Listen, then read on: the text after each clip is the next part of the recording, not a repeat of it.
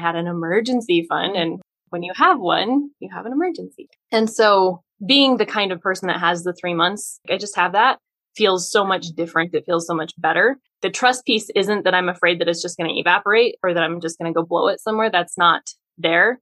It's the trust piece of, is this me strangling it again? Well, and I think for you, just some of the other coaching conversations that we've had, there really is trauma around unexpected expenses and just like that surprise, and it's not a good surprise. And so what you and I have talked about is like sort of creating your own stability around that by having a certain amount set aside. It's not that you're setting it aside per se because you think that the money is going to leave you, but more that you're choosing your own nervous system and you're saying, like, I can handle anything that comes. And what might be fun to do too is set aside a certain percentage of it also for fun, unexpected things whether it's expected or unexpected, unexpected fun or unexpected expense, it's all covered because that's just part of life. And you trust that money is circulating and that money can stay with you and grow and that it'll get put to work. I like that. Hi, welcome to the show, and thank you so much for being here.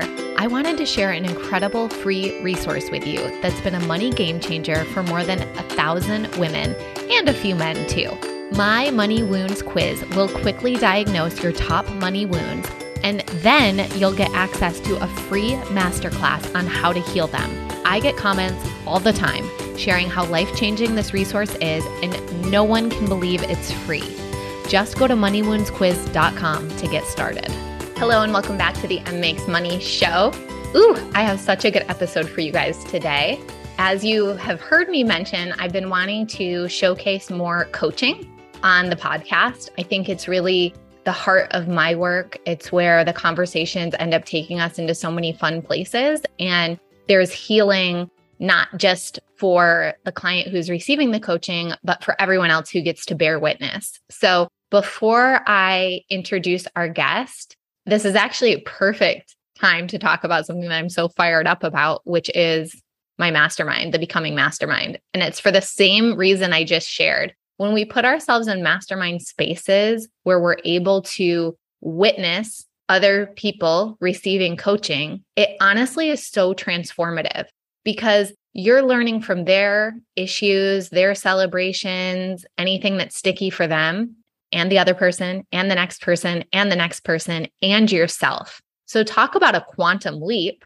Now, all of a sudden, instead of just having one on one coaching, it's like you've 10x the effect of that because you're getting your own one on one coaching and you're also getting to bear witness to other women receiving one on one coaching that's personalized for them. And you're getting to learn so much from the insights that they bring forward as well. So, I have just been feeling really fired up about the becoming and want to invite other multi six figure, seven figure women entrepreneurs into this space. This is for 12 months of wealth expansion. It's for women who really know that they're meant for big wealth and big impact, and they want to go far and they know that they need to be supported in order to do that. They want to be in intimate spaces with other women where these women are their biggest cheerleaders. These women see them in their power, where they're able to receive really intimate and precise mentorship. I get to know you so well over the course of a year that something where you might think it's an isolated coaching event, I can pull things that came up months ago that I remember and see the pattern and weave it all together for you I honestly think that's one of the biggest reasons to put yourself into long term coaching spaces because the coaching just gets better and better and better over time. So, if you're interested in exploring the Becoming Mastermind, it is an application basis. The annual investment is 33K or it's 3,333 per month. And we've got women in there doing $100,000 cash months, $10,000 cash months, and everything in between. So would love to explore that with you.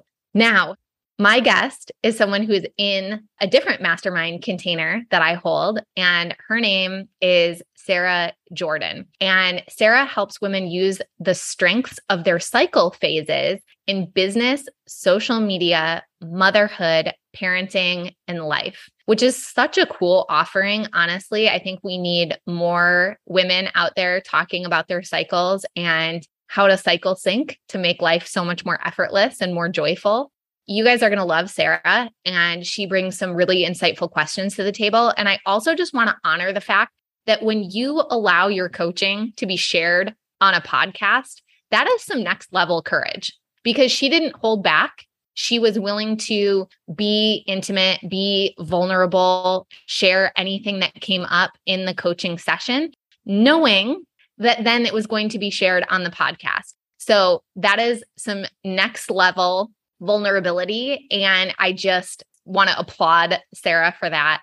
And I know that you guys are going to love this episode where we talk about the money trust wound and what to do with lump sum payments versus monthly recurring payments, and how to get on the same page with your spouse about all things money. So, without further ado, let's dive in. Sarah Jordan, thank you so much for being here today. I'm so excited to dive into our session. Thank you for having me. I'm excited too. So, I know that you had a topic that you wanted to bring forward. So, let's start there. So, in the last couple of months, I have made I've actually had my third five figure month in a row, and it was only on yeah. the 12th that it happened this month. And I'm like, yay! Congratulations. Um, and there's so much month left. I know. We're only 18 days in. It's amazing. I know. Thank you. Thank you. Yes. My first one was in April, and then the last three in a row have been. And so in April, this thought was there, but the ability to do so wasn't there. And so I just let it go and I was like, whatever. Because April was a paid in full for a year so last week I had someone pay in full for six months of private coaching. And okay.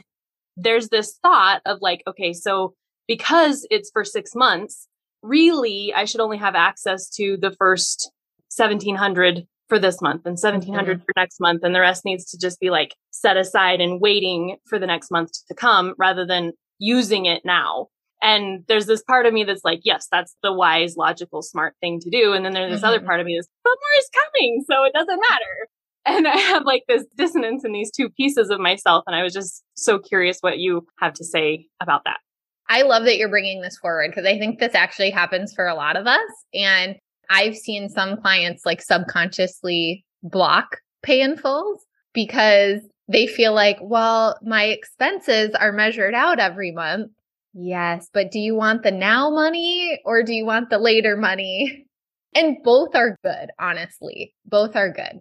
So essentially, okay, the pay in full money came in, and now do I trust myself with spending it now, or do I trust myself more saving it or measuring it out and rationing it? So on surface, there's no real right or wrong answer to this, but what we want to get to is like what feels most aligned to you so that you're not making the decision from a money wound or from a trigger, but you're making it from wealthy and wise version of you.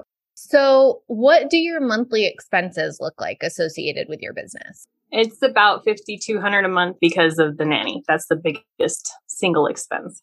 Okay. But obviously, no one single client would be sort of expected to cover all of the expenses, right? No. So I think there's a few ways of doing it. You could say, when I really tap in, the thing that feels juiciest, most sustainable, most boss like to me is to know that I have the expenses for the next six months set aside whether it's from this client's payment or other clients or some mixture, that could feel the best. And it could also feel best to lean into the idea that, like, well, is this going to be my last painful ever? And do I always pay each month's expenses with the money that's coming in that same month? Or can I expand my belief in the circulation of money so that instead of it being this 30 days, this much needs to come in because in this 30 days, this much goes out. And it's instead expand to like a quarterly picture or a six month picture. When I'm sort of talking through these options, is there one that sort of feels more abundant in your body? I like having the six months set aside, but I think it's programming from a very prominent money person from years ago. And a lot of that programming has not served me in recent years. And so I think there's okay. resistance there to that also. I have never had the suggested three to six months savings set aside until the last month.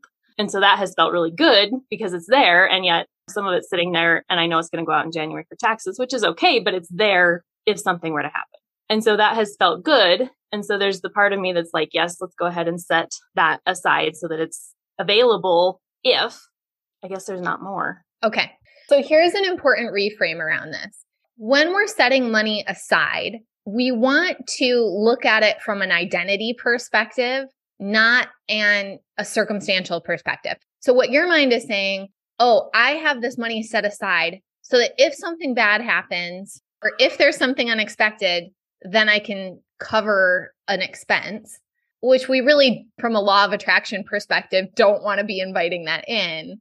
Yeah. Instead of just saying, well, I'm just the kind of person that has three months of expenses set aside. Not because I think so I'm going to need them. That's just the kind of person I am because that feels so good in my body and it makes me feel so safe and it makes me feel like a boss and I really am disciplined with my money. So that's just the kind of person I am. I really like that. So that's part of it is like changing this narrative. Now, I want to dig into what I call the money trust wound because my sense is that might be what's going on kind of underneath, sort of at the core of this, right? And the money trust wound is like, I don't trust myself with money. And the way that that can play out is in sort of codependent relationships where even though maybe we're making the money, if it's a purchase over a certain amount, it's like we almost want our spouse's permission, even though they may not really even understand what we're trying to spend it on, but it's like there's something in us that's sneaky, sneaky. I want you to say yes to this as well. So that if this goes south and I screwed it all up, it's not totally me on the line because you also signed off on it. Right. Or sometimes we might find ourselves doing it with like a parent where all of a sudden we're considering buying a new vehicle and we're like on the phone with mom being like, I don't know if I should do it.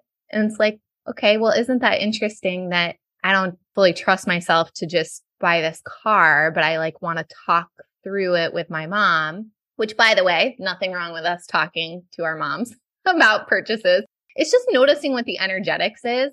And then the way that it plays out more subtly as our wealth grows is like, I defer to my wealth strategist. I would have to talk to my accountant about that, where we put people on our money team and then we sort of outsource all of our power and our decision making to them because again, secretly, we still don't totally trust ourselves and we're afraid that we're going to screw it up.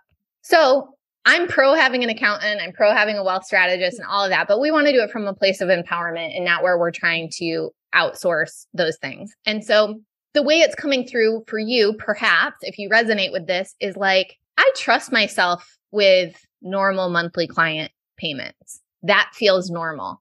But as soon as I have a bigger amount or a lump sum amount come in, I don't fully trust myself. I'm not sure. Do I do this? Do I do that? And the okay. only reason that you don't trust yourself is because you think that maybe there's a wrong move and that you could screw it up. That's well put of the what if I make the wrong choice? And at the same time, it's like, well, then we'll figure that out when we get there. But there is that there. The money trust piece, it resonates, but in a way that's more in the past, I've been very like I've strangled money. And so we've always had what we've needed for the hot water heater went out. Well, we have enough to cover it because we expected, again, that law of attraction thing. I had an emergency fund. And when you have one, you have an emergency. And so being the kind of person that has the three months, I just have that feels so much different. It feels so much better. And I like the trust piece isn't that I'm afraid that it's just going to evaporate or that I'm just going to go blow it somewhere. That's not there. It's the trust piece of, is this me strangling it again? Well, and I think for you, just some of the other coaching conversations that we've had, there really is trauma around unexpected expenses and just like that surprise, and it's not a good surprise. Hey, guess what? We need you to pay for this. Hey, guess what? Here's this bill for this thing that you weren't expecting and that you didn't fully decide on, but we need you to contribute because you're part of the family. And so what you and I have talked about is like sort of creating your own stability around that by having a certain amount set aside. And so it's not that you're setting it aside per se because you think that the money is going to leave you, but more that you're choosing your own nervous system and you're saying, like, I can handle anything that comes. And what might be fun to do too is set aside a certain percentage of it also for fun, unexpected things. So it's like if your favorite band is coming to town, you're like, wait, what? They're playing? You have this fun money set aside. And so again, it's like you're the kind of person who just has this money set aside. You've got cushion, whether it's expected or unexpected, unexpected fun or unexpected expense it's all covered because that's just part of life. And you trust that money is circulating and that money can stay with you and grow and that it'll get put to work. I like that. I really think having sort of the unexpected fun money is important too, because it, your body is sort of ready for every surprise to be a bad one. This is true. No, in the recent past, that's been true. We're done with that. Yeah, exactly. Forget that story. The lesson is now you're ready for anything. Thank you. You're welcome. And congratulations on the pay in full. It's a good quote unquote problem to have. But I also just want to say, because I have seen coaches that for whatever reason, all of their clients pay in full and then they feel very unsteady in their business. Just watch it and notice it for yourself. Because, for example, you don't have to offer pay in full to everyone. You could just offer it to a certain number of spots in each thing that you're launching you could just offer monthly installments. And then if people ask for a pay in full link, you give it to them. So you get to play with this because there isn't really one that's inherently better than the other. And typically for most businesses, it's nice to have a mix of both. I actually have a pretty decent mix of both. I have about 3500 in residual every month right now in okay. payments. And then, yeah, when the in come, it's like this healthy surprise. So, what I would look at is let's get your recurring up to like 8 to 10K a month. That's the goal. Yeah. Because then all of a sudden, the expenses are already covered and we already know they're covered. And so then the in truly get to be fun money. Okay, what do I want to do with this? Does this go in the house fund? Does this pay for the next six months with my own coach, or you get to decide. And it truly is just like the cherry on top because you know that the monthly recurring is covering all of your expenses with a nice cushion on top of it. That's fun. Yes, yeah. I am eagerly anticipating that day. Absolutely. So I really think that's like the ideal because then all of a sudden the in you don't feel like you have to do something super important with it. Ooh, I get to play. Yes. so fun. How do I want to play with this money? I love that. Cool. What else? Does your husband, I guess I don't know a ton about you, does he work still? Yeah. So okay. he is the CEO of our agency business. So my husband is still at his nine to five that he's had for 22 years. And last, I guess a little over a week ago, I called a local spa, locals two hours away, to book a day there which was really an anomaly to them, which I thought was kind of odd. But anyway, they're like, wait, you want to be here all day? I was like, uh huh. And it was my celebration, my anchoring in for a 15K month in September. And I hadn't, I told him I was going, but we were supposed to be there in that neighborhood anyway. And circumstances changed and I had to drive there and I had to drive back that day. But that was okay. It was still time for me, which I loved. And when I'm booking it, she's like, yeah, well, we could do your massage here and we could do your mani pedi here and we could do your salt glow here. And she's like organizing the day so that I can do all of these different services that they offer. And so, do you want to check with your husband on that? I was like, no, it's my money. And that's the first time that I've been able to do that, which felt freaking amazing. Yeah. And so a few days later, I shared that with him. And then a few days after that, actually at the end of that spa day, when I got home, he's like, I really want to talk to you about this because it bothered me that mm. you said it was your money when you've been home for the last couple of years and what I made was still our money. And so we talked it through and he didn't realize that it was what I had chosen to do to anchor in September. He didn't realize that it was the celebration piece of that. I hadn't said yeah. that. So that piece kind of flipped it in his mind a little bit. He's like, okay, I understand. And then when he found out the total was like $400 for the day, he's like, oh, I thought it was 1500 or something like that. I was like, no, it's not much. Yeah. Actually, I expected more and it wasn't. And he's like, oh, because there's this camera that he wants. And he's like, so when it's me making the money, it's our money and it goes to everything. But it's when you're making the money, it goes to what you want. And I'm like, no, it was $400 out of 15,000 that went to a day of what I wanted. And if I felt safe enough to buy you a camera, when I feel safe enough to buy you the camera, I will.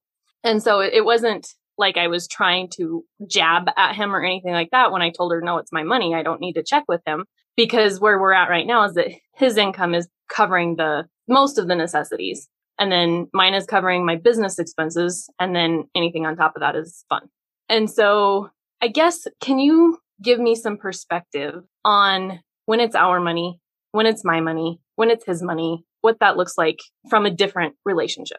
This is so good. And I think it's hard when we're in it to see it this way, but it really is a gift that this came up because typically what will happen is we will say, I want to be making $20,000 a month. Okay, universe, I am ready for it. 20,000 every month. And then what happens is universe shows us all of the places where we're not fully in alignment with that yet. And that looks like arguments, things coming up, stuff that we don't want. Well, and, and we're really our communication is incredible. And so when he brought yeah. it to me, like it was, okay, get over the emotion piece and let's actually dig around here and find yeah. what is here. And by the end of the conversation that evening, we were totally good, but it is my money. Right. Totally. And I hear you like this wasn't a big blow up argument or anything, but it's the fine tuning, right? Because I know a big part of you wants him to be able to leave that job. And so follow me on this. You're setting a financial goal that financial goal involves him being able to leave his job. And so what's coming up for you to work on is the idea of whose money is it and what are the rules around spending it. You see how connected that all is? Absolutely. Yeah. Yes. So again, it's like, I think part of it is you guys separately and then coming together saying, what's our ideal version of this? So let's say that Sarah's business is bringing in $20,000 a month every month. It's sustainable. We can rely on that. If there's more, that's great, but we know there's 20K a month and your husband's not in his job anymore. What are the rules, so to speak, around the money? That's good. So there's really no real answer there, but it's just like cleaning it up for you guys. So your question was about Jeff and I. And so I'll just share for years, for most of our marriage, Jeff and I had separate bank accounts. We didn't even have a joint account, I don't think. We just had separate accounts and it was sort of like, okay, you pay this and you pay this. And we just sort of like divvied it up or we'd transfer money to each other. Here's my half of rent and you're the one who pays it. This actually was all set up based on my own money wounds. And it took me a long time to see that for what it was. But my parents, who are still married, have never trusted each other with money. Mainly my dad not trusting my mom. And so they've always had separate accounts.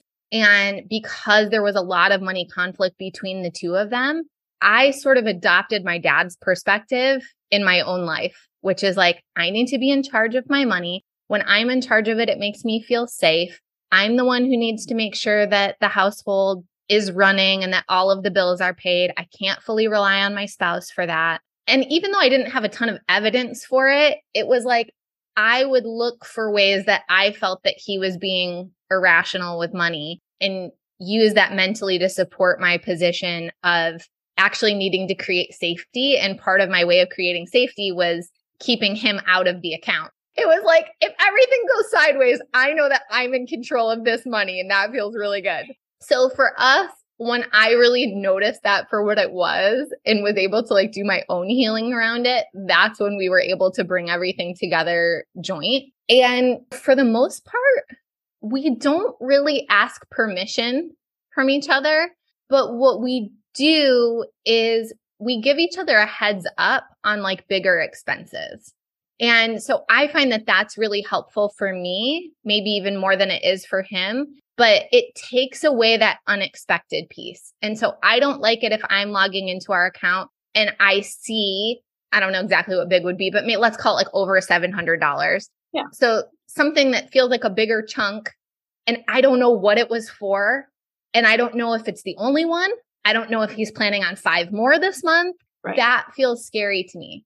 But when he's just like, Hey, heads up, I'm going to be making this purchase and it's going to be about this amount, then it's like, oh, okay. He's not asking for my permission. It's not like it's my money or his money. We don't look at it that way because we're in each other's businesses enough. Like I can't do the coaching business if the agency isn't being run by him and yada yada. So I think it's just figuring out like what feels good to you guys. We get to work on that. Yeah. And like it gets to be fun because there gets to be a vision around it.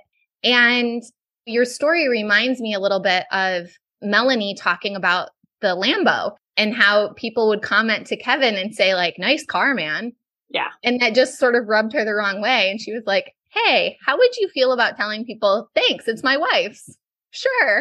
So I think helping him also just understand the context that, like, he's never had the human experience of being a woman in this lifetime. And so for him, it might seem like, wait, what's going on here? But he hasn't had all of those little chip away kind of things where people just assume, oh, you're a stay at home mom. Oh, what does your husband do for a living? You're like, wait, no, actually, I work. All of those little comments that make assume that he is the breadwinner. And so for you, it felt like this important and empowering moment to be like, no, I don't have to check with him. And by the way, isn't that such a weird question to ask someone anyway? That was a common objection I had in my pre, well, I still have my network marketing business, but I don't do it much. But that was a common objection from people is like, well, I have to check with my husband. And I know I invited it because it was his money and yeah. I checked with him all the time for anything at that season of my life. And so it was yeah. a very common objection from people that I was talking to trying to get in the business. But then when the spa owner is receptionist is asking me that, I'm like, I called to book the appointment. Why would you you didn't call me to book the appointment. It's so bizarre. But thankfully, like there was a gift in it for you and your husband because look, if and when all the money is coming from your business, it's like, does he get a say in you hiring a coach that might cost $50,000, $100,000?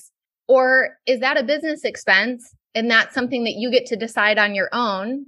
And as long as the bills are being covered, he doesn't get a say in the rest. Or does he get a certain amount of fund money that just goes into an account for him so that he feels like he has full control over some of it? There's no right or wrong here, but it's just figuring out what's going to feel good to you guys so that there isn't, he might be harboring subconscious resistance to actually quitting his job. I'm actually interested, I guess, to see what happens when that consistent like 20 to 30K is coming in and he could walk at any yeah. moment to see how long he stays because I want to be that freedom of like, do you want to or do you not want to? Yes. Technically, what he has said in the past is that he would like to be able to buy out the remaining years so that he has his full retirement mm-hmm. from that mm-hmm. position, which in the world of predictable and even possibility, that's probably two years out still in order to be able to buy out the rest of his time to the 30 year mm-hmm. mark. But like, I'm good with that if that's what he desires. And if he comes home in the middle of January after a snow plowing shift and a micromanaging boss and he's like, I'm not going back, that's okay too. Yeah. I love that. Just giving him the choice and seeing how it all plays out. And it's possible, who knows, like maybe in six months or a year, it's the point where you don't really need his income, but you're not a, I don't know what the, how the buyout works, if it has to be a full amount, but maybe he can just keep going to work and not taking a paycheck and the paycheck goes towards the buyout Okay, that makes sense.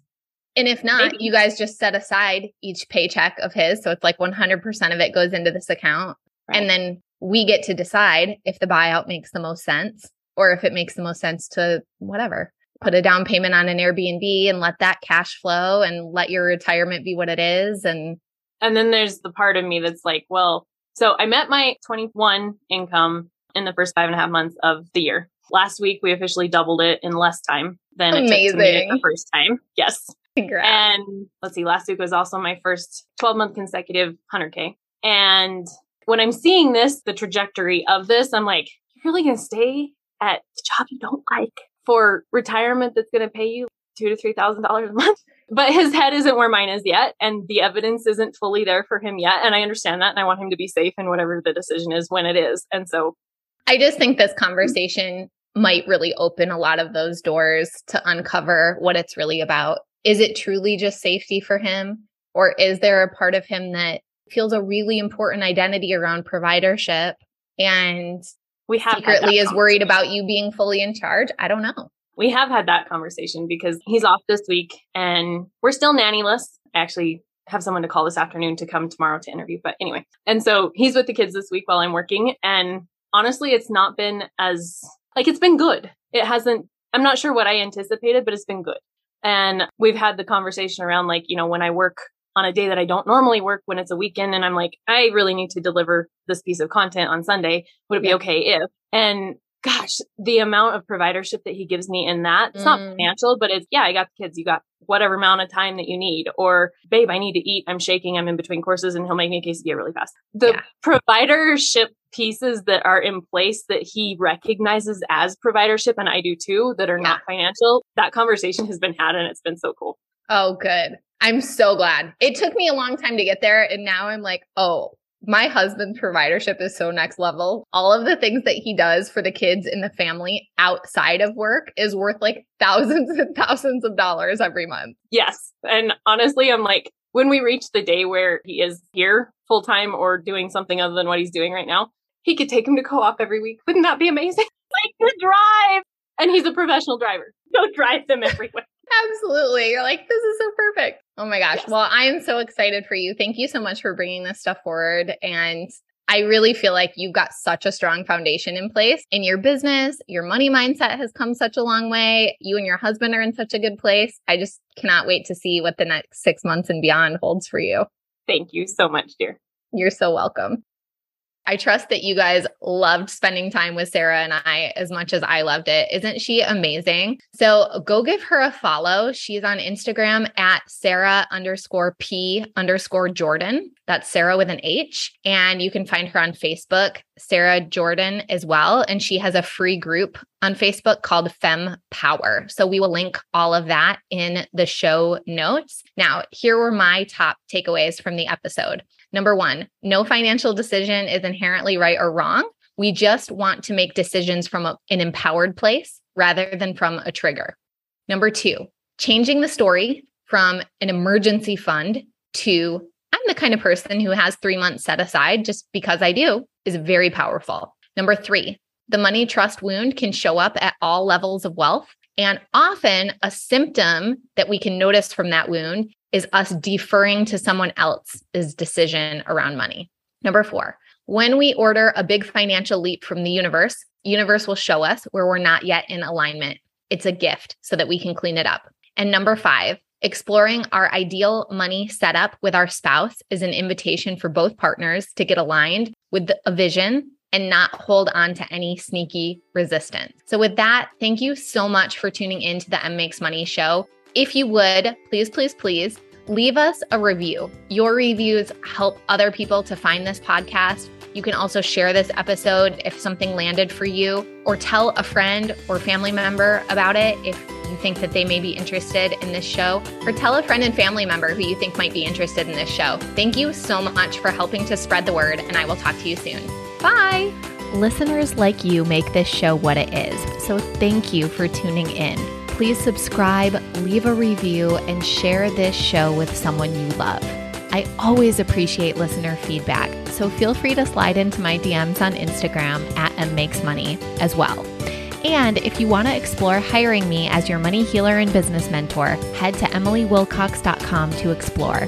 Until next time, I'm sending you all the magic money vibes.